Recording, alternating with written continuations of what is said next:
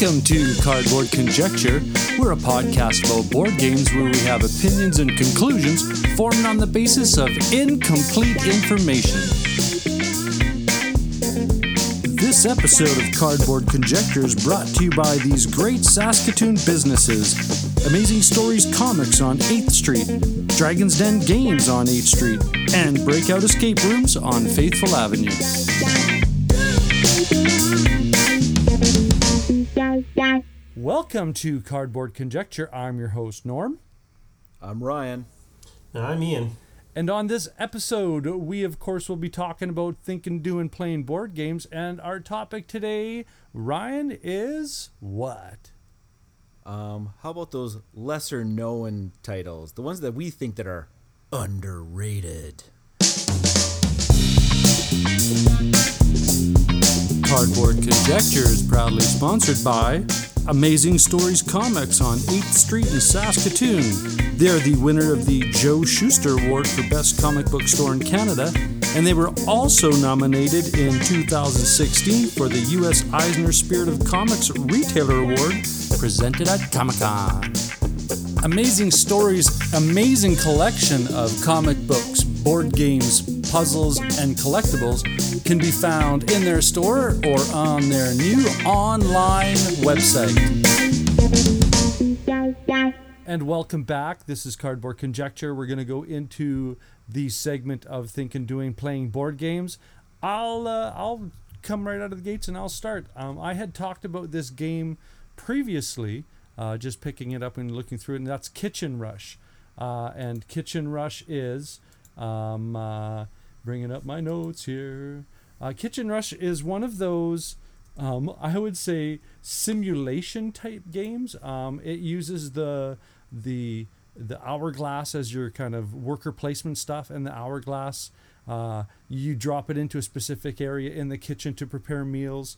Um, I think that this game, if it wasn't for the hourglass, it would just be a generic worker placement where it, it's run of the mill. You've seen it a hundred times, but um, the premise of this is you're running a restaurant. You've got uh, maitre d bringing tables in. You get your table uh, menu cards, and then in the back part of the kitchen, that's where your worker placement is, where you assemble these these meals. You cook these meals. You go shopping to get you know more uh, produce coming in, and uh, you expedite the meals for points. And then the service takes uh, four minutes, and there's four rounds. So there's four 16 minutes of live action playing. Now, like I said, if this was even if this was just one of those uh, um, timed uh, um, worker placement games, uh, it would be still generic. But you put these hourglasses in that represent how occupied this worker is until you can put it to somewhere else. That changes the whole spectrum of play on this game because the anxiety that this game develops is is like you can taste it. I mean, there's just so much stress, and you're checking your you're checking your service time. It's like I got a minute twenty seconds. Can I? And you're looking at the tables. Can I pull this off? Because if you can't pull it off and get all those orders out by the end of that service round, then you lose. I think it's called like uh, uh, um, fame points. You know how prestigious your, or maybe even prestige points. But there is this kind of scale that you can elevate your kind of Michelin stars. And uh, the moment you start sucking, the moment that thing starts dropping, and that could be one of your end of game scoring conditions, right? So um, I'm having so much fun with this game, and I'm be- I've just been playing solo, and I started um, at the uh, easy card, like the you know the easy mode, and then of course there's all these cards to present your end of game scoring challenges, and uh, I I've just gotten into normal and I've I've had to like step away, walk away, and just go. Okay, I I I, ca- I have to have a coffee in between the next service and the because it's just like I'm frazzled. I'm frazzled. I know I know now why a lot of a lot of cooks smoke. So I would uh, once I once I have a go at this, I'm definitely going to pass this on to you guys if you're interested because this is so much fun. That's Kitchen Rush. So, um, what do you um, think it would be like with more people? Like, is it sorry? Is it? I don't actually even know. It's a cooperative. It a co-op? Absolutely, okay. yeah. It's a cooperative. As um, you know what? I can I can just the stuff that I've watched on YouTube on the how to play stuff, and then of course Ryan can back me up on this. If if there's four LePages sitting playing this game, then this is going to be a loud kitchen with a bunch of guys getting into it with the yes chef, yes chef, moving here chef, right? I mean. I am sure we would turn it on all the way, and uh, yeah, we would. You mean uh, French accents would start coming out? So I could see this being what you bring to it. Yeah, because it's it, it could be just an efficiency engine, and everyone's head down, and it's like you know, you know, tweezer cooking, and everyone's making sure stuff, or you're. Like I said, you're a food truck with four big guys in the back. so real real time games have always really intrigued me. I I, I, haven't played that many of them. Like um, Ian's got the the the, the dice game with the temple. Can't Escape. remember. Escape. Yeah, that was that one's a really cool one. And then Escape. I have um, Galaxy Trucker and uh, Pendulum. Though I Mm-hmm. haven't played Pendulum yet, but Then there's Real the time. classic of classics, Dutch Blitz. oh, Dutch of course. the most violent card I'm ever. Blitz. Yeah, pretty much. I think I've had like like injuries according to that game. But yeah, um, the other version of this game, the other retheming of this game is uh, I think Hospital Rush or something like that, where like I said before, you're playing I think an ER, and that makes sense too, department wise. Where I mean, yeah, it's it's a lot of uh, frenetic. That's a good word for this game. It's frenetic energy and I'm glad there's a kind of break period in between services because you got to collect your thoughts. yeah, cool. Well, on to um, uh, Ian. Okay. So we title this segment Thinking, Doing, Playing, and I have not really been doing or playing, so watch out. Let's get this. So I've been thinking. And so, and I thought this would actually be a good topic based on our overall topic for today. So I was kind of thinking and chatting with people the other day, and I kind of was looking online, and I there's all the people are talking about all these games that I've never even heard of before, and and most of them are like these random Kickstarters and. Oh, I just I all everybody's talking about games and it's never the same game and it's always just something that I have heard a couple of times in passing. And I thought we seem to be like losing the commonality in our hobby a little bit um, with the games that we're playing and like there doesn't seem to be that connecting fabric anymore. Do you know what I mean? Hmm. Where there's those certain games where everybody knows about and we can all have conversations about them and most people in the hobby have played it. And I, I feel like that is going away to some extent. Like to use movies as a metaphor, it's like, what's the what's the, what's the new Marvel out there? Let's talk about the new Marvel movie out there. Right. Yeah. And movies, actually, that you bring up movies, that's an interesting point because I don't feel like. I, I do feel like movies impact on the cultural mm, um, geist. Uh, The- what, what's the word? Zeitgeist? Yeah, has yeah, kind of yeah, been, yeah, absolutely. Has been disappearing a little. But I do feel like there's a commonality. Like there's a certain amount of movies that that people see, especially like people in the movie fan community. There's a, Mm-hmm. we always have films to talk about. Common, there's a common threads there. yeah. Um, but I think that we're losing that in the games in the gaming community. Oh, I don't know. Do you guys sense that or?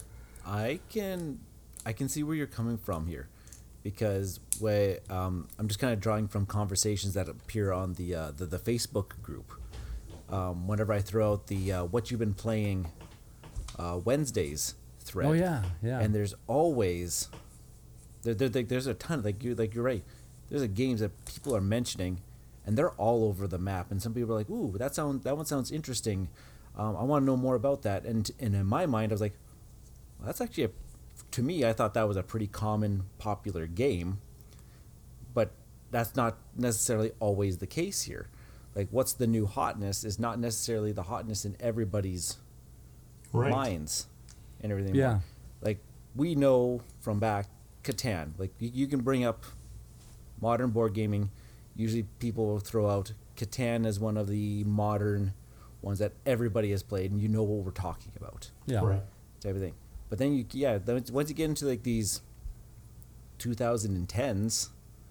uh, But even the then, I would say that the first part, there was still quite a lot of games that most people would know, right? Like Terraforming Mars was a big deal, and a lot of people knew that and sought it out and talked about it. Scythe was the same thing. Now, oh, sorry, keep going. I'm just going to And- pop out another idea after this. and I just feel like that's that's going away. I think maybe Gloomhaven was the last one, and I feel bad because I don't, I haven't even played Gloomhaven, but it's one that most people know about.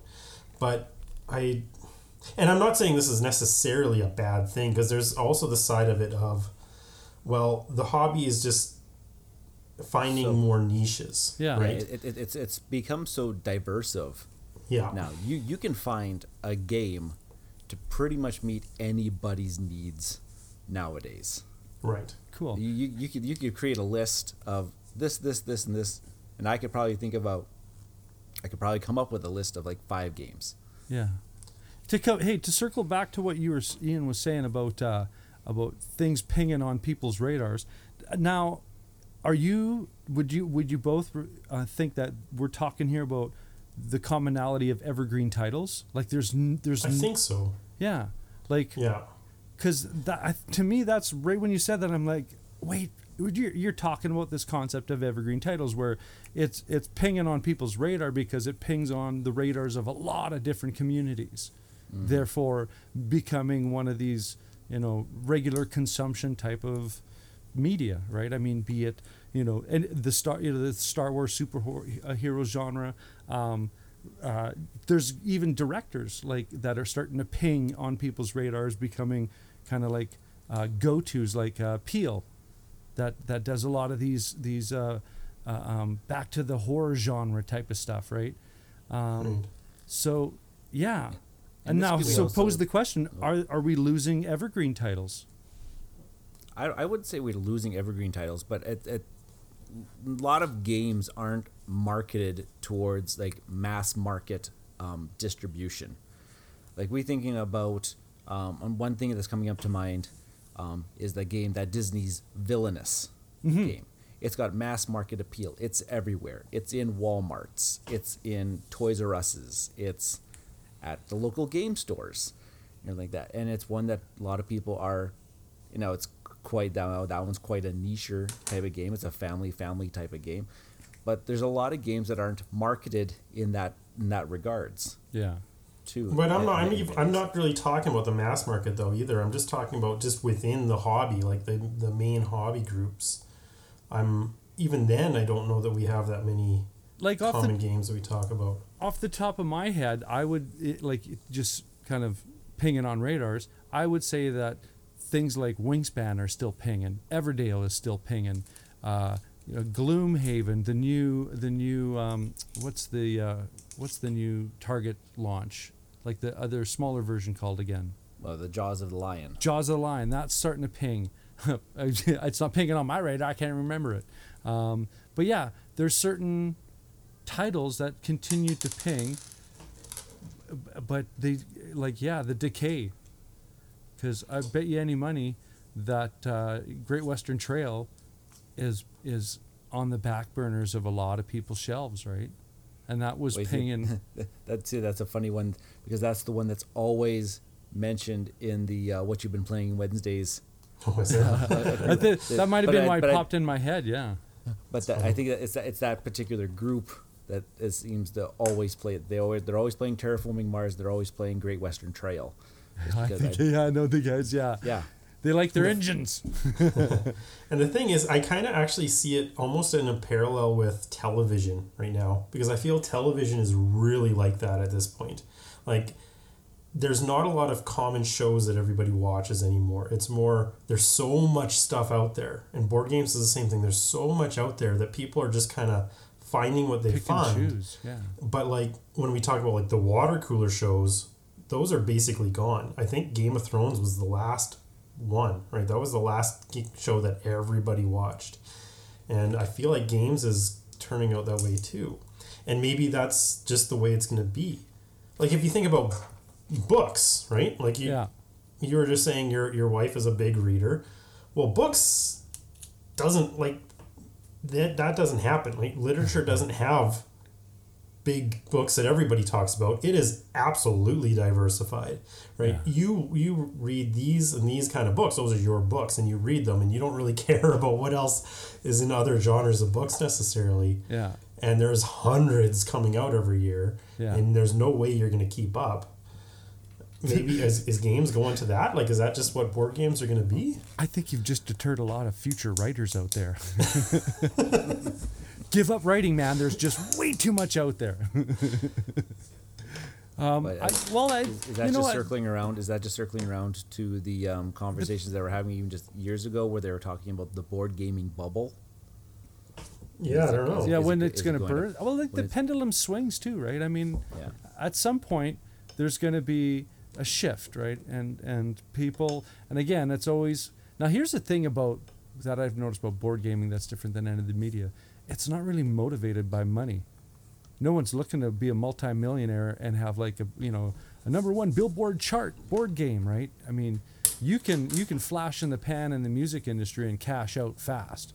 So the people who are working as creative people in this industry, I think, are doing it because that's what they do. Yeah. Yeah.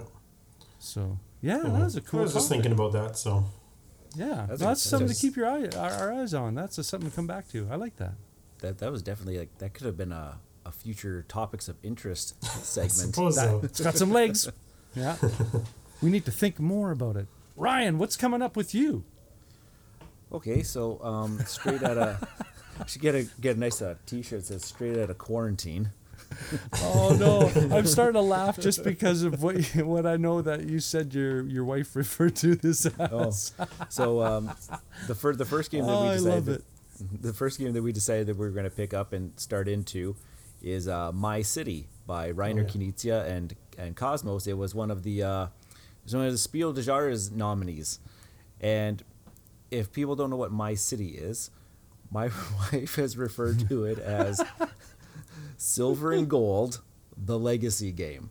Now that might not that might not even be uh, mean anything if you don't even know what the game Silver and Gold is, but uh, essentially what uh, My City is, it's a Tetris polyomino tile laying game where each player has the exact same set of tiles in front of them. I think there's 18 tiles in, fr- in, in the game.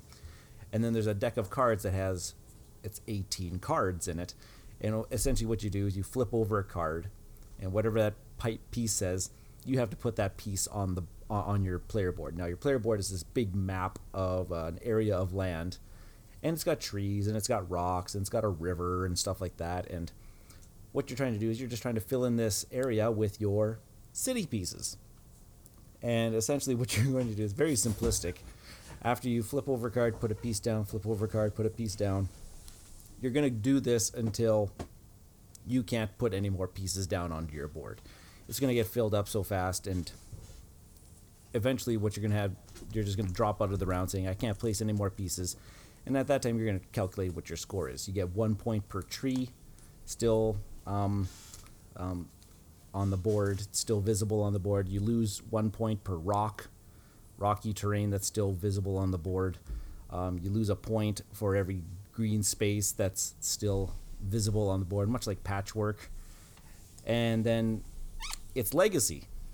So every game that you play is there's a new rule or rules that are introduced into the game and they aren't groundbreaking at all. There's just ever so little things and then you get progress check marks if you're the winner of the game and if you're the loser of the game you get some sort of sticker to put on your board to kind of make it almost like a catch-up mech- mechanism if you um, kind of like a rise of queensdale there uh, ian when you're the person who doesn't win you kind of get some sort of bonus perk.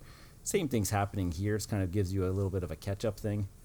Um, there's 24 games to play through. And now That's a that lot. that's a lot. But for us a game takes like 10 to 15 minutes to play so we're, what we're doing, what we've been averaging is we've been playing a chapter, which is uh, three games. They all have these envelopes. There's eight chapters in the game, and there are three mini games inside of each chapter. So what we've been doing is we've been playing one chapter an evening, and it's been pretty fun. Uh, like I, like I said, it's it's nothing groundbreaking. It's very very light legacy type of game. Um, very like this would be a one that you would play. You would want to play with like say a family who's never played a legacy game before. Introduces that concept of things are progressing. You're gonna write and put stickers on the board, and they're And the And the great- permanency, yeah. yeah, and, and, and, and the great thing about it is too, it also comes with a mode. Every board is double sided.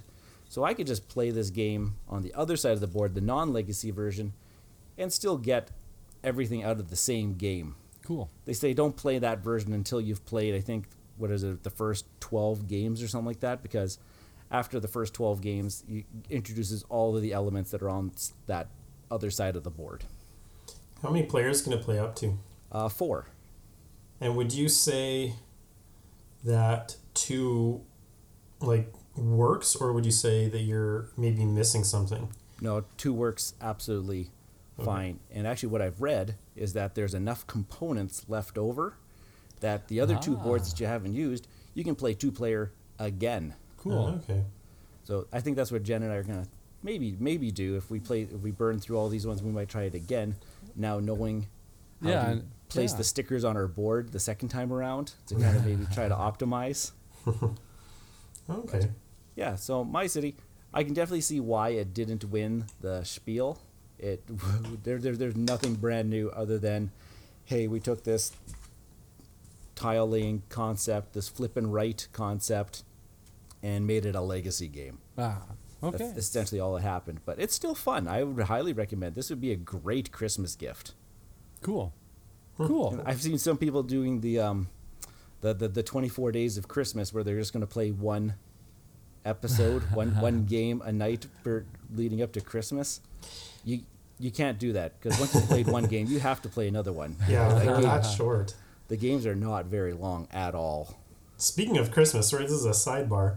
I just saw a tweet today that uh, BGA is planning to add a new game every day of December.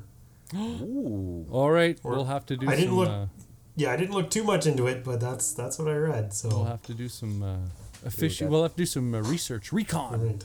That might that might have to be my thinking, playing, doing for the next episode.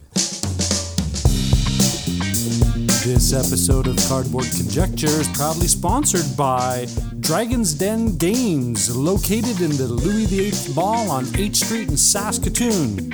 Swing by Dragon's Den Games and let Darren, Al, and the awesome staff help you out in search for great board games, role playing games, miniature systems, and all of the related accessories. Be a part of their gaming communities that have scheduled events in their great gaming area. Dragon's Den Games, Louis VIII Mall on 8th Street in Saskatoon. And we are back. This is Cardboard Conjecture, and our topic of interest on this episode is games from our collection, obviously, um, with the context of that, but games that we think are underrated or underappreciated or undervalued or just under everybody's noses. Um, uh, w- I, will I'll start this off. Uh, not saying that everybody has to follow suit, but just uh, um, you know, being a school teacher, there's always context. So uh, I'm going to read uh, the details of the game and then uh, kind of give you a quick overview that they provide, so that you have a context. So when I start telling you why it is so necessary that people pay attention to these titles, we have a uh, we have a, a a platform on which to have a dialogue. So. Um, what do you think we go? Uh, we go one game each around the horn, gentlemen. Yeah, just like last time. All right. Um, now, I as far as like the criteria when this was thrown out there, there wasn't really any criteria. It was just pick five games from your collection that you think, hey, you know what, people need to pay attention to these games because, as speaking of of what Ian talked about with this whole uh, just white noise of, of of content out there, it's it's hard to like have things come to the forefront and and have the attention necessary to them. So, um, I'm gonna start off uh, with uh, with a game here. I'm just going to bring it up. Um, this is by one of my favorite designers, Xavier Georges, um, and uh, it is called pa- uh, in in English Royal Palace, but it's also um, printed on the box Palais Royal, but Royal Palace, right? During uh, the French Renaissance time. So. Um, uh, it's primarily a game of majority. Each player has servants he will uh, will place appropriately on the nine parts of the palace. On their turn, a player will perform actions based on the number of servants available on each location uh, that they have. For example, three servants on the mint gets them three pieces of gold. As a bonus, the player with the majority of servants on a location receives generally a bonus action. Now, it's it's basically this idea of you're in Louis XIV's court. Your your influencers are in this court. Um, it's a uh, putting meeples on a nine by nine action surface area that is variable in in regards to its placement. And but what that does, it's connected to the garden tiles. And now the garden tiles are these uh, rule breaker tiles in regards to your actions. There are end of game scoring conditions. They are uh, bonuses.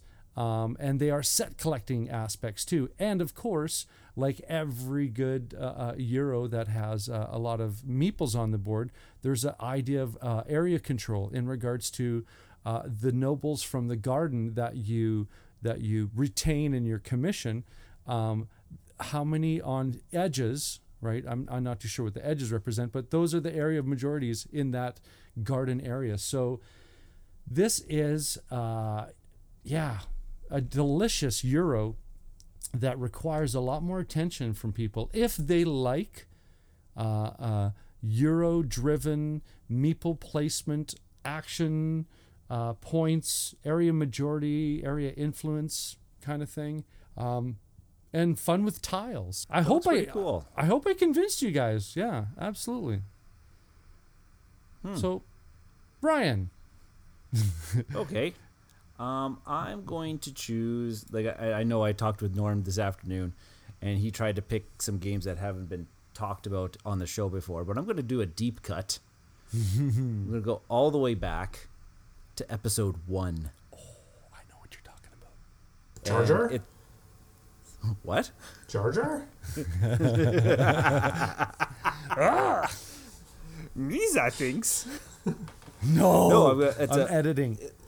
You're, you're editing that one out. No, no it's um, it's a, it's a Tony Boydell game, which we know that Tony Boydell is really famous for his work on Snowdonia. Yeah. But he had a game um, come out in 2016 called Guilds of London, and Guilds of London is a fantastic um, worker. It, it's a it's a worker placement ish type of game. it is is it, it is ish. yeah, because it's, it's not in this traditional sense where you place a worker, you take an action. Where it's it's more like you're going to be placing down workers in the hopes to get some benefits. Is it like the, an auction? Do you think?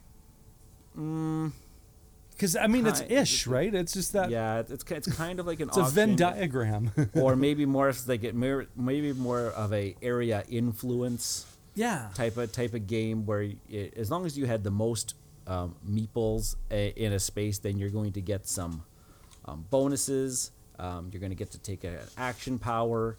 Um, things are laid out in is ever if you play more than two players, it's a growing grid of action locations where you're trying to gain influence in these various guilds in London, mm-hmm. which, which, is why it's it's named away. I can see why this one would maybe underrated, as in the iconography on this game. Oh yeah, it's absolutely um, mind melting. It's more it's it's it's kind of like Race for the Galaxy on acid type of thing. There's there's icons describing everything, and the little play aid they give you kind of just gives you the general overview of what an action does, but it doesn't give you every single icon because it's like, oh, this category of icons mean these things. Yeah, it was like trying to learn Mayan glyphs.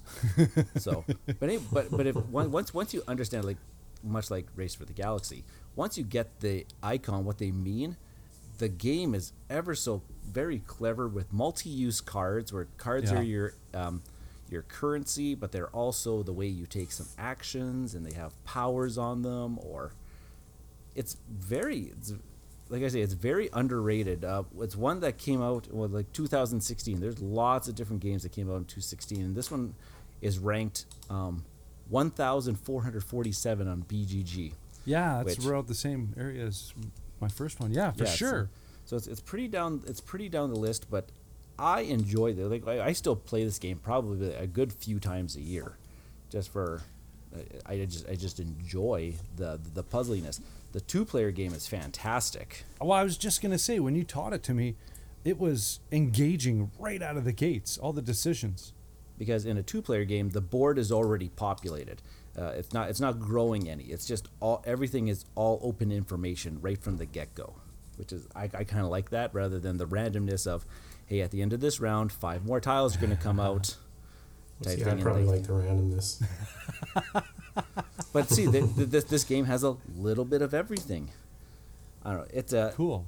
it, it, it's, it's very good. And it's got that Cle, uh, Klemens Franz traditional euro Yeah.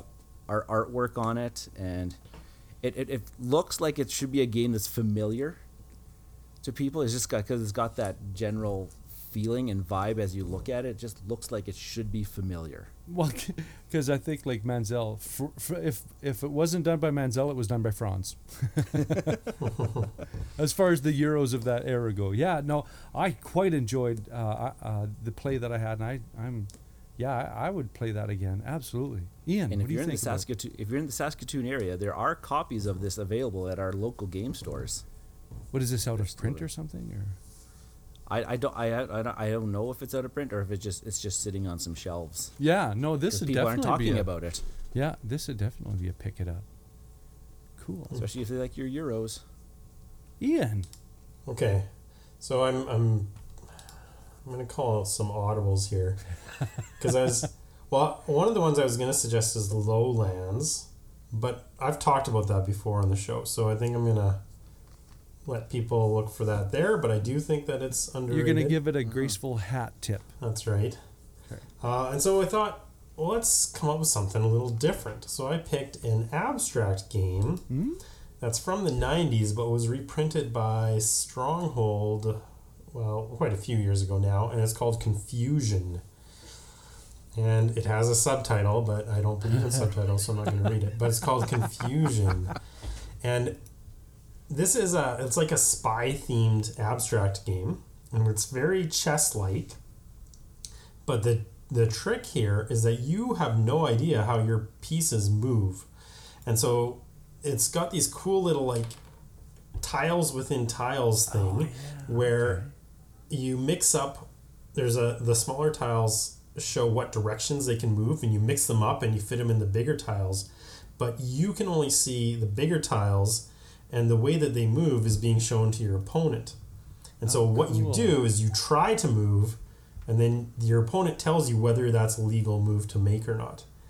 And they have these dry erase um, deduction boards. And so based on what your opponent tells you you can kind of narrow down which pieces it might be and you're gradually trying to figure out your own pieces on the board and how they move That would crush my memory. well you, you can record everything right like Yeah. it's a you, you write it all down in your little notebook and then it's basically um, capture the flag like you're all trying to get this briefcase and then capture it with your piece and then move it back or move it across to the other person's side of the board that's the goal of the game but it's tough because you have no idea what your pieces can and can't do and so Oh, so you're trying to figure that out at the same time I'm checking Okay. it out on the oh, on the site. Okay, you have to give me Yeah. the subtitle because I can't find it. Okay, it's, It's- called it's- fine. It's called confusion, espionage, Yeah. and deception in the Cold War. 1992, yeah. Yeah, Designed by Robert Abbott. there you go. Good thing it's not Roger Abbott. um, uh, yeah, no, what does this remind me of? This reminds me of, is it like strateg- That's a reverse stratego? Or st- Something like that, stratego? yeah. Because, cause, yeah, It's exactly what it looks like. Yeah, yeah. I like the sleeve, the idea of the, the, the movement sleeved on your on your piece. uh, In regards to yeah, and okay. so as far as well. notes go, I'm telling you, man, during a game like this and the anxiety and stress, my notes would look like a Salvador Dali painting. they would just not make any. Well, they make it really easy. Like you get a board where it has all the possible pieces, right? And so Yeah. if you find out you try to move your piece three pieces ahead, and it you're you're not allowed to, then you cross out all the Oh, okay. options where you can Oh, move it's, three pieces um, ahead. Yeah, yeah, okay. I, I I- I like those deduction games where they, they you have check boxes to make your Yeah. note taking easy. Right. It's it's it's it's Stratego and Guess Who all blended into one. Yep. There you go. That's what it is. Cool. All right. Well, uh, the um, I, who who have I heard? t- I think it was uh, I think Rotto talked about this on one on one episode a long time ago. But yeah, yeah, this one is intriguing at the fact of the abstract and the and the complete lack of information out of the gates, which is pretty much how I play most games. um. Uh, all right, back to me. Um let's see which one do i want to and mine are in no order of like you know this is the most right um let's let's go with this one um i'm going to talk about a game designed by and again I, I rolf segal and andre spill um, it's published by capstone it was brought in by europe it's wildcatters um, now uh, Wildcatters, uh, just a quick, I'll run through maybe a couple lines of the description. So, is a tactical and strategic board game set during the booming business of the 19th century uh, oil industry. The players are oil barons who develop oil fields, build, uh, bid for oil rights, and build rigs, oil tankers, trains, and refineries. Your goal is to deliver more oil barrels to the continents than the other players while collecting more shares and money than them. Uh, and then, of course, goods into the game last seven rounds, so on and so forth. But this is, oh man, this was, uh, this was uh, an, an interesting experience in regards to the balancing of the economy, to the infrastructure of your networking, to the the, the of course like the wildcatters are like the the very the uh, they're wildcatters. They're independent oil riggers that you every time that you open up a certain area uh, it triggers uh, uh, an auction for an extra oil well right? So there's there's uh, the benefit and of course wildcatters being um, one of the end of game scoring uh, benefits uh, in regards to collecting as many of these as you can. Um, the the the levels of um, play inter interaction play in this game were so phenomenal um, from from developing your oil to shipping it to creating a networking system to your refineries now the what the what the what the most interesting part too was um, there is at the end of this kind of tech tree of of oil refinery system there is an area control, continent speaking wise. Um, and uh, that is another one of these end of game conditions is who's controlling the most, you know, uh, um, uh, territory or, or continents, influencing continents in regards to your oil company. Art, Brian, you're an Arkwright kind of guy with your stocks. I And, yeah, I see the fans that also like this also like Arkwright and some other games that are on my radar. So this one, I don't know why I haven't paid attention to this one. this one makes my head hurt. It's just so beautiful. Like, I mean, I suck at this game, and this is one of those games where This I has a lot want, of thi- I want to play got it. A lot of things, a lot of things that I would look like I would enjoy. Yeah. Hmm. Interesting. Sweet. Okay. So my next pick is kind of like on the long lines of Ian's first pick, and it's a. I kind of think of it's more. It, it, it's more of a party game, and it, but it's one that I don't hear people talk about in the vein of party games, and this is one of like the first party games that um, uh, my wife Jen introduced me to when we first started going out, and this is Jungle Speed. yeah. Like I've I don't never hear, heard of this. I've never. I No, love well, Jungle Speed. people don't talk about it, and it's one that I'll always recommend as a great um, as a great party game. Um, 1997. wow. yeah, it plays plays two to eight players, and it's got a silly concept where everybody's got a, like a deck of cards that you don't know what's in it, and then there's this this little I don't even know what you call it totem thingamajigger. It's pla- it's plastic or wooden or depending on the version that you have. It sits in the middle of the table. It looks like a weapon. And what you do is you just every every ber- every person flips over a card, one card at a time, So I'll flip over a card, and then Ian will flip over a card, and then Norm will flip over a card. And then if the cards match, and oh, there's ever so slight different variations of each different type of card. If, if the two cards match in shape and color, it's a, now a race between those two players that have those cards showing to grab that little object from the middle of the table. Okay. And it, it, it creates a. Now, if you grab the object, uh, let's just say Norm and I have very similar looking cards, but they're not the same, and I reach and grab the totem, well, that, that that's a that's a bad move. So now, um, cards I have to take. There's sometimes cards that are underneath that totem, and now I have to take those and put them into my deck. And it's Okay. really it's a race where you're just trying to get all the cards out of your deck first. Um, that sounds like a very anxiety filled kind of decision making game. Do not play this game where there are fragile things nearby. Well, I was say we've played variations of it where we've put the totem on the other side of the room, and where so, so as soon as they match, then it's two people get up from the table and have to run and body check each other to get to the other side of the room to go grab the totem. It creates it, it's it's much like what what spoons. Remember Yeah. spoons when you Oh, played it when, back in the day. Um, Jungle Speed's very very underrated. I'll always recommend it.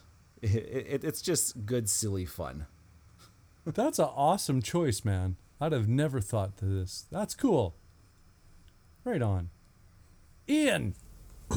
Okay, what should I pick next? Uh, let's go with K2. K2. I don't know that. I mean, it's not entirely underrated. I know there's a lot of fans about that that really like it, um, but it's just not really overly popular. And K2 is a mountain climbing game, and so you're climbing the mountain K2. You've got two little climbers, and you're playing a hand of cards, which kind of tell you how much you can move up. Um, and so you're playing cards at a time, and you can pick between which climber you're going to break them up with.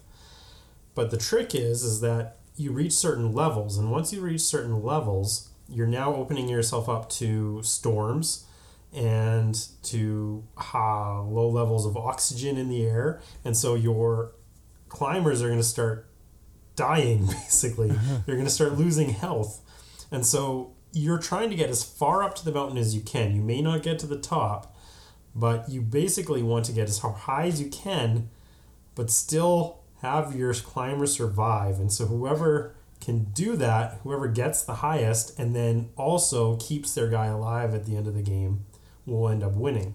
Because you might make it all the way to the top, but if you can't get back down in time before he runs out of oxygen, it ain't gonna matter. I was gonna say you have to descend as well. Right? Yeah, you gotta. Because if you stay up, if you stay up there too long, you're gonna run out of oxygen. The higher up Yeah. you are, you start losing oxygen Okay. every turn, and you won't last.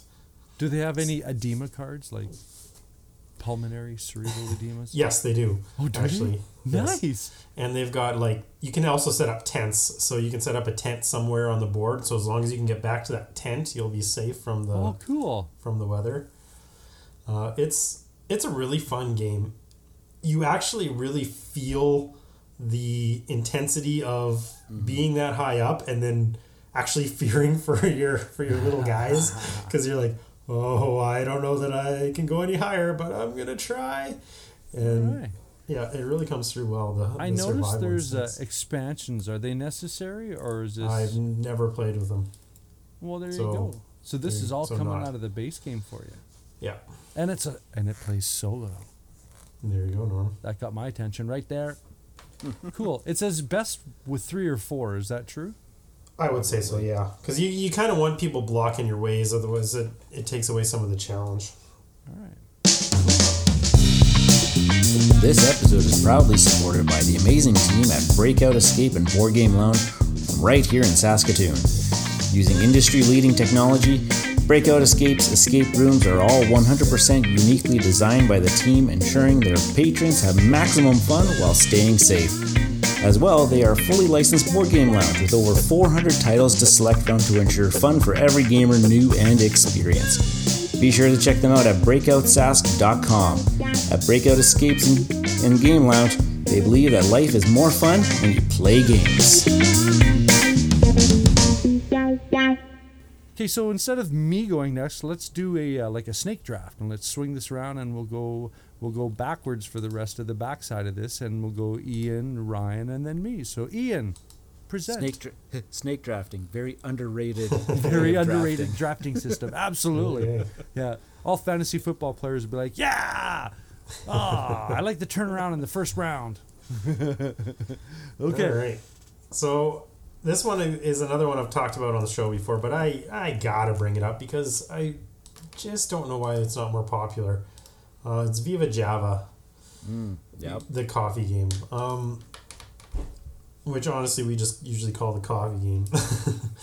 but Viva Java is just it's just so much fun and it's so much fun with a high number of players, right? Because you can have up to eight people playing, and you're trying to make these coffee blends by drawing out different colored coffee beans out of your little roaster bags. Um, what is really great about it is the temporary team ups. So every turn you team up with one or two players and you have to try to make the blend together and it's got to be a group effort or it's not going to work.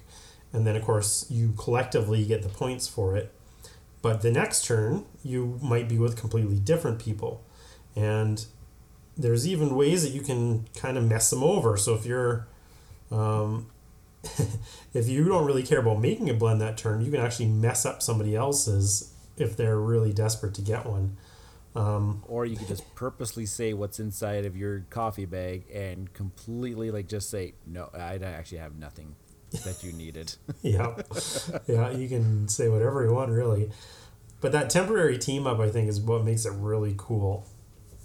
There's also a bit of a tech, tech tree, tech track idea that's that I really like as well, which can help you make better blends, or get special bonus cards that you can try to score and things like that.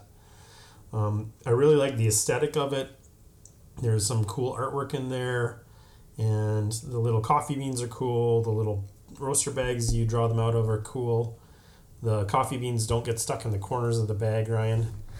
And uh, don't have to put them in little capsules to protect them No. so that you can get them out of the corner. um, but I think I think it just needs more attention. I, I don't know why people haven't latched onto this game. It's it's such a good game. Yeah, that's that. That's a fantastic one because that's usually one that even though I don't own it, I I do recommend it on like forums and stuff like that when people are saying, "Hey, I need something that plays, you know, six to eight players and stuff like that," and that's definitely one that needs to be in more conversations. Yeah, I think so. Because it, it does fit that, that little niche, right? The high player count, but mm-hmm. still with a like a strategy game feel. It's not a party game, right? Yeah. Yeah. Yeah, that's a very yeah, that's a very good point. It's not a part. It, it fills the eight player quorum, but not not a party game. Right. Yeah, yeah, that's that's a great point. Okay, one game that I want to bring up is from my favorite um, Italian designers that doesn't get very brought up in their conversation of what what are great games by like say Simone Luciani and Daniele Tascini. Um, but they had a game come out in 2015 called The Council of Four, and it was originally produced or published by Cranio Creations, and then CMON Games got a hold of the uh, rights to it and brought it to North America. And of course, they did the CMON treatment by giving it plastic miniatures when it didn't need plastic miniatures because it was a through and through diehard Euro game with wooden meeples and it, it, it needed to, it needed it needs that fact. So what you're doing in Council of Four is that you are trying to build these um, connecting routes between cities by having influence. And it's got a very ticket to ride feel to it where it says, hey, if I need to build a um, establishment in one of the cities on, say, like the middle region of the board, well, there's a little council of meeples there. They're four colored meeples, and I need to have those four colored cards in my hand in order to be able to build out onto the board. And there's a really kind of cool comboing mechanism here where it's like, hey, if I once I put a uh, an establishment down on the board, I'm going to get the bonus of that city. Now, the next time that I put a establishment on the board, if I'll get the bonus of that city, and if it's connected to one of my previous um, establishments, I'm also going to get that that previous established bonus again. And so later on, if you place say place down your seventh building, and all seven of your buildings are connected in a path, you're going to get all seven of those bonuses again. So there's really kind of like a cool comboing of things of getting points, getting more cards into your hand, getting these assistants that allow you to um, modify your actions and stuff, and then you can also manipulate the council of the two of of say, oh, I've got a lot of orange cards in my hand, but that one area of the board does not have orange council members, so I can kind of shift them around so that there is orange members, so that I can go in there. It's a very like again, it's it's, it's the Italian designers Simone Luciani and Daniele Cecchini, and it's a game that's never really brought up by them. It's called the Council of Four. Definitely check it out. I uh, I know why it hasn't really gotten a lot of traction. The, it's called Council of Four, and the cover has five people on it. And board gamers don't put up with that. So the uh, I've heard a lot of talk about this too, and uh, again, I think it comes down to um, just so many games out there that you can't play. well, take a uh, look at the I'm original glad you- cover, Ian.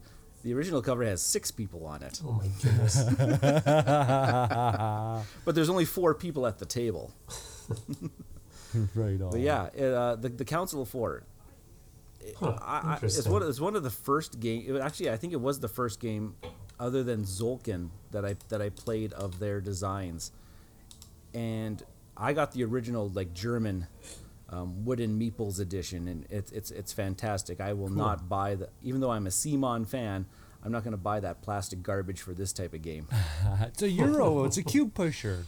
exactly. Cool. Right on. Um, uh, are we're are we we snaked back to me now? Right I on. betcha. Um, uh, so I know Ryan is a big 4X fan with his uh, TI uh, TI4. Um, I know that Ian likes his Eclipse. Um, so I'm going to present to you guys my version of a wonderful 4X game. And for people who don't know, let's let's let's go over again. Uh, 4X means expansion, um, exploit, uh, exterminate, and what am I missing? Xylophone. Yeah, that's it. Um, but uh, this is Conquest of Paradise, a GMT game, um, which means with GMT comes a, a, a rule set that is pretty deep, a little bit of reading, but once you get that in, and I'm uh, and I beg to differ that any other 4X game that doesn't have a good rules, uh, uh, a deep rule set. But let me quickly read you the overview just so we can go from there. Um, and think it's it's a 4X game where you're exploring, you're expanding, you're attacking, right? So it's empire building in Polynesia in 500 AD. Um, Conquest of Paradise is a game of empire building in the Polynesian Triangle of the Central Pacific Ocean for two, three, or four players. Players explore the unknown oceans around them, hoping to discover the most lucrative island groups and colonize them.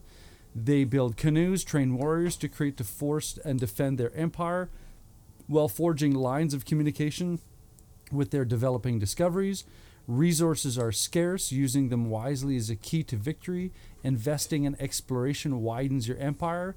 Building warriors strengthens your empire. Investing resources into cultural innovations can yield unexpected dividends like tattooing, hula dancing, surfing, or even the giant Moai statues of Easter Island fame. So, if you and and it does the playtime. Now, here's the beauty of it. Um, it plays in 90 minutes. Now, I beg anyone to tell me that uh, there's a 4X game out there with the same amount of depth as this one that plays in under two hours. All right. So, Conquest of Paradise GMT Games, your Polynesian 4X experience. Very neat. All right. So, are we doing a true snake? Are we going back to Ryan? Or are we going to circle around to Ian? Now let's go to Ian. All right, Ian. Okay. Uh, okay, I'm gonna go with the. I am gonna go with the party game this time. so we're gonna do a party game, and this one is. It came out a few years ago. It's called Mascarade, and hmm. it's. It's sort of like. It's kind of like a more party game version of Citadels, sort of, because everybody's got their own role. So there's a bunch of car- role cards, and you got your own role and your goal is to basically just win money like i think there's a certain you all start with a certain amount of money and there's a big pile of money in the middle of the table and you're just trying to get oh it's 13 coins as long who as long as you get 13 coins you win so that's the goal pretty straightforward but everybody's role is a little bit different right? So the king, if you play have the king, you can get a couple of coins every time. If you're the thief, you can steal from other people and so on. And so what you can do is you ha- only see your card, um, but then on your turn, you can either announce that you're a specific character. So if I want to say I'm the king, I say I'm the king. I'm going to get a couple of dollars. I'm going to take two dollars because I'm the king.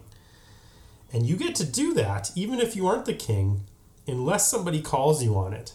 And somebody says, You aren't the king because I'm the king. And then you both flip over your cards and you see who's telling the truth. But the key to this game is that if you're not doing that, if you're not announcing your character, then what you're doing, your other turn is, is you are swapping cards with somebody or not. So what you do is you pick somebody else on the table, you take their card, you swap them under the table, and then hand them back. And so they don't know if you actually switch cards with them or not. So nobody really knows who they are through most of this game. And you're trying to bluff your way through by saying you're a specific person and trying to get away with doing their abilities while also trying to figure out who everybody is so you can call them out on it so they don't get to do their actions it's a it's a fun little party game. It's I mean, it's one where you got to pay attention to. It's not a mindless party game, but it's just because the the interactions are so rapid fire and always constantly changing and you never quite know what's going on, but you might have just enough information that it's quite a bit of fun. Interesting. And it can play up to 13 players at a time. So you can have big games of this. So yeah. yeah okay. Yeah, you you brought you brought this out um, when we when we first got to know each other. Um, couple like like say like New Year's Eves. Yeah. Or like birthdays. This would this one would come out uh, every so often. It, yeah, it, it's a it is a lot of fun. Yeah, it is. Yeah, it's one that you don't hear about. No, I was going to make an Elvis joke, but I, I don't think anybody uh, would understand the context of that. Probably not. Showing me age. Uh, but cool. It only I should I should make the caveat you need to have like at least six people. Like it doesn't work with lower player counts. This no. is a big group game. So well, yeah, as you say, that's that re- requires a dynamic of a group to work right. f- function properly. Yeah, right on. Ryan. Cool. Okay, I am going to talk about a little game that Norm and I were introduced to way back when when we traveled to MeepleCon and the R&R guys, the R&R booth, yeah. um, introduced us to a game called Ulm. Yes. Uh, U L M. And this is a it looks like a big box Euro game because it comes in a big Euro box, but it is a but it plays very quickly. Um, I almost sometimes say that the setup takes about as long as the actual gameplay, which is which which is some, some somewhat true. But what you're doing in Ulm is that you are how do you even explain this? You're, it's, it's your basic Euro-ish game where you Yeah. are just kind of Going down the taking a whole river. bunch of taking a whole bunch of actions in the city of Ulm. But the way you take your actions is oh so very cool is that there's a 9 by 9 grid of tiles up in the top corner of the board. And you have some tiles in front of you. And what you do on your turn is that you push one of the rows or columns um, up or down, left or right. And then whatever inside the 9 by 9 box after you've pushed you take the three actions that are there. So if there's three money tokens, you just collect three money. Or if there's a money token and two cards uh, tokens, you get a money, and then you get to take two card actions. Um, Yeah. uh, there's there's Good seal pick. actions, which is um, another way of taking some actions that are actually out onto the board, which is, represents the city of Ulm. It's it didn't say it plays very quickly. Like Jen and I will play games that only take like 15, 20 minutes. Like Holy game- moly! You guys burn through this game. Oh yeah, it's because it's just like just unless you can sit there and think about how you're going to manipulate the uh, three by three grid of Yeah. tiles. But um, yeah, you can play definitely, uh, especially a two player. You can play this very quickly. Um, yeah, very big box Euro type of game. The components are absolutely stunning, especially like the little cardboard church that stands Yeah. the cathedral that stands in the middle of the table And that also acts as your your round timer because you're kind of constructing the roof. and uh, the, the- the the visual be very familiar as a Euro because Michael Menzel is the artist. Is is is the is the artist as well. yeah. But uh, yeah, and then you got all these little wooden tokens you're placing all over the board to kind of claim your stakes in the building of the city. You got a little boat that's moving down the river, and wherever the boat is, you get that. That's where those are the only regions that you can take actions in out on the This city. was yeah. This is a clever game. Yeah. It was very clever, and it was talked about for a brief moment in time when it was released back in 2016. It was briefly mentioned, but then kind of quickly fell off the radar. And it's only ranked. It's ranked 1,017 right now mm-hmm. on on Bo- Board Game, but it has a user rating of 7.1. So anything that's over a seven is, in my mind, a pretty decent game yeah. and it's got over like almost 3000 ratings so there's been people that were talking about this at one It's point It's a respected game, but it's under undervalued or time. It just, underrepresented. yeah it just doesn't come up in conversations very much and i highly recommend if you ever come across this one cool. definitely check it out we've had so much fun with it Interesting. Well, I'm gonna move straight into um, like in Ulm, you're building a church and you're kind of construct. I'm gonna move into uh, a game uh, that uh, is one of my from one of my uh, kind of niche favorite niche publishers, Spielworxx, uh, and it's Ground Floor Second Edition. Um, this one is. Let's see. Overall, its overall rank is three thousand four hundred and eighty-eight. so I think this one uh, wins. uh, this one is way down there. Um, it's designed by David Short. Uh, this uh, first edition was, I think, a TMG game, and uh, so Spielworxx came out with the second edition, which includes the expansions that were developed. And uh, this is a um, uh, like an entrepreneurial simulation. I'll quickly read the context like usual. So, in ground floor, one to five players adopt the role of entrepreneurs responsible for the survival of their young startup company. As CEO, a player uses their limited time to manage their business. Time is money, so they have to spend it wisely. Does a player need to hire staff or refine production? Uh, what about launching a marketing campaign? Anything is possible with effective use of time, money, and information. But in order to reach that corner office of your skyscraper, a player has to start with everybody else on the ground floor. So it is uh, a worker, very much like uh, um, dominant species, where you put your time markers, right, or your workers, and you put them in the different areas of this um, scheduled from A to B execution of these actions. So the first phase is putting your workers into their appropriate spaces and kind of it's kind of a race, not necessarily a race to these spots, but it's kind of like where what what strategy do you want to use? Do you want to put some uh, most of your time into networking, which will give you some money, or do you want to go into development, which gets you more uh, uh, um, depth to your business? Um, and once you put all of these uh, uh, um, time tokens, wh- which kind of represent your workers, you put these discs on the board in the first phase. The second phase is the execution of these, like I said, uh, from top, from left to right, or like in dominant species, top to bottom. And um, it, you basically go through each department and execute these actions and the game plays over a certain amount of i would say seasons or or um, uh, uh, in business terms quarters. Um, and uh, there's some great some great dynamics to this game. I, I can't i can't express how much fun uh, this uh, city it's like a city building economic worker placement action selection game I, I think I threw everything but the kitchen sink into that.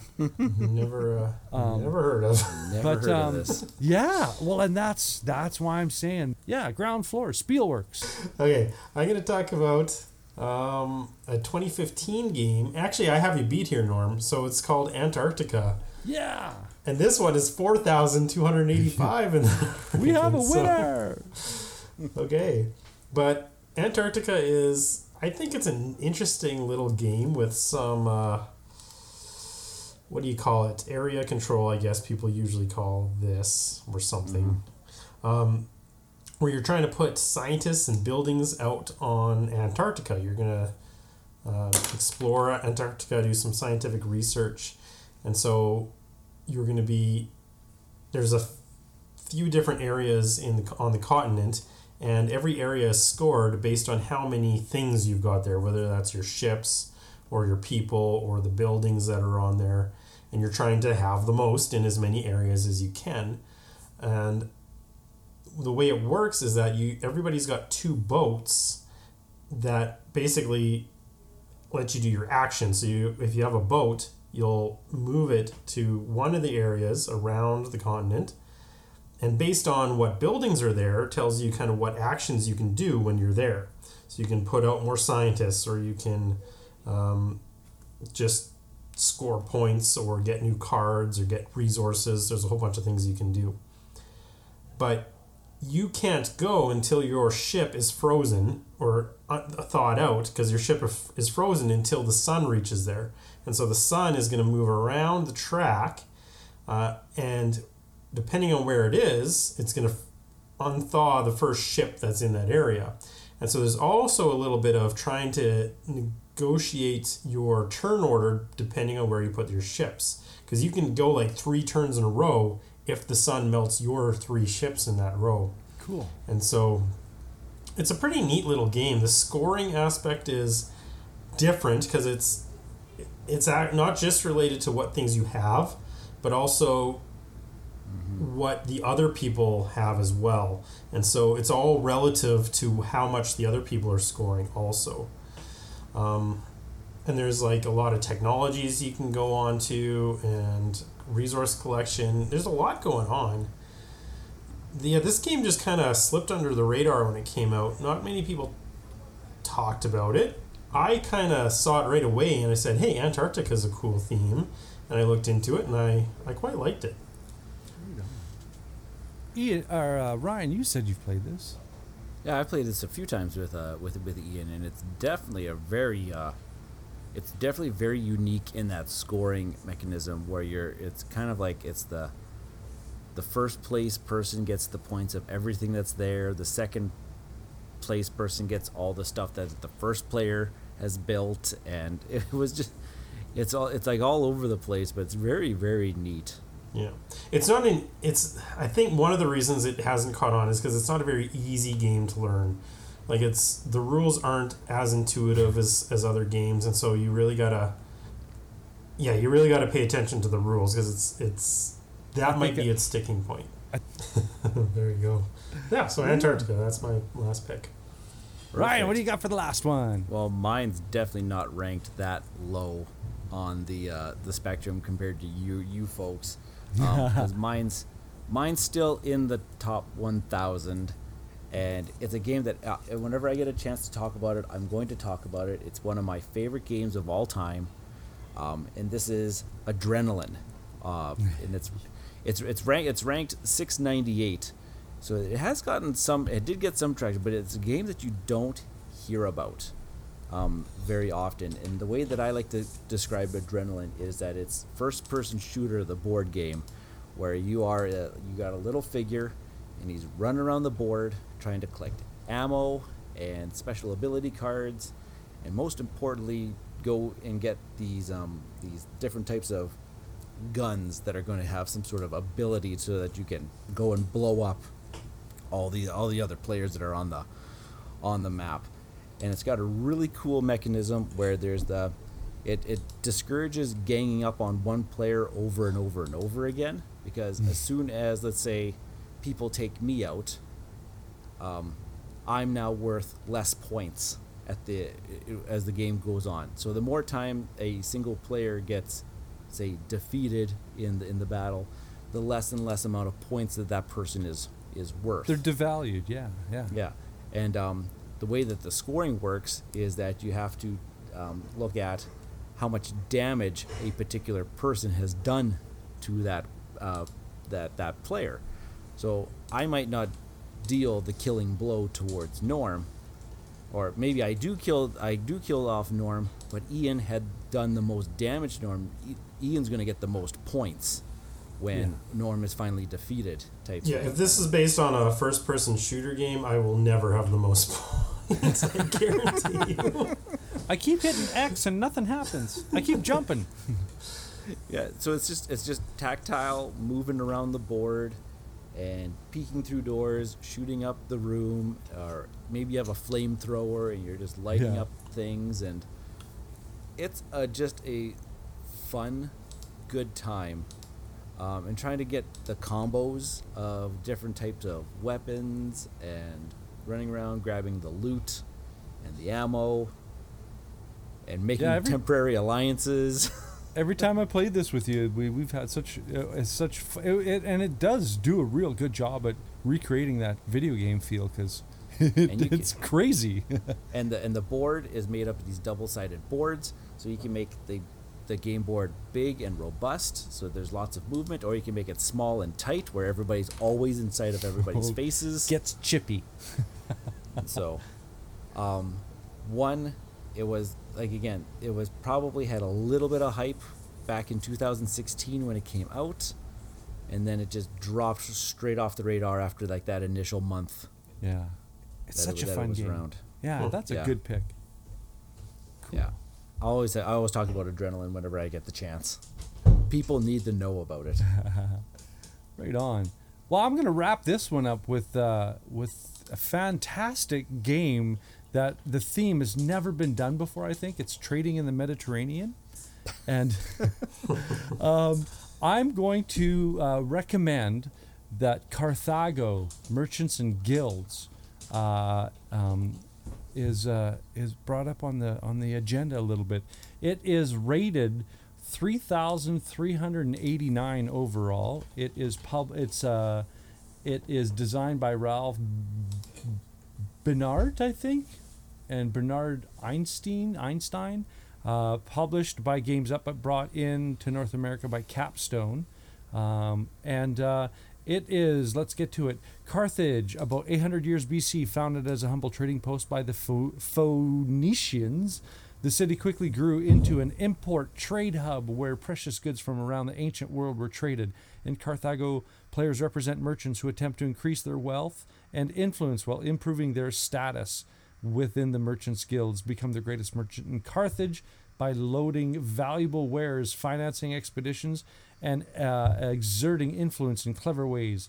Um, this game has two of my favorite things in it. It has a Rondell action selection, and it has a, uh, multi-use card system, and uh, you're set collecting. So right there, uh, uh, I'm a very happy camper when it comes to uh, what this game does and what it's capable of doing. Um, it is very tre Euro. So um, I mean, trading on the Mediterranean, I don't think that's a, I don't think that's a Ameritrash at all. There's no, there's no dice rolling in this game.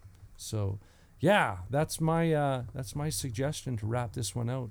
Uh, if you, at our, if you like those, like I said, the mention of the multi-use cards, and uh, the rondelle system, um, it's a, it's a fun game. I think, uh, gentlemen, I think we rounded out a pretty good list of stuff that needs to be loved. What do you guys think? What do you got? Any any two cents as we close this up, gentlemen? I just want to play games again.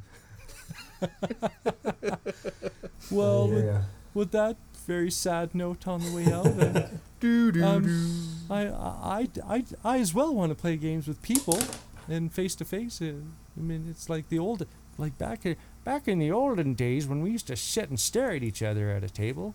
Um, uh, I've been your host, Norm, I've been Ryan. I'm Ian. and we'll catch you later. This has been an episode of Cardboard Conjecture, and we are Bridge City Board Gamers. And you can find us on Facebook at Bridge City Board Gamers Saskatoon. You can find us on YouTube, Bridge City Board Gamers. We are also on Twitter at BC Board Gamers. And of course, Board Game Geek Guild number 3039.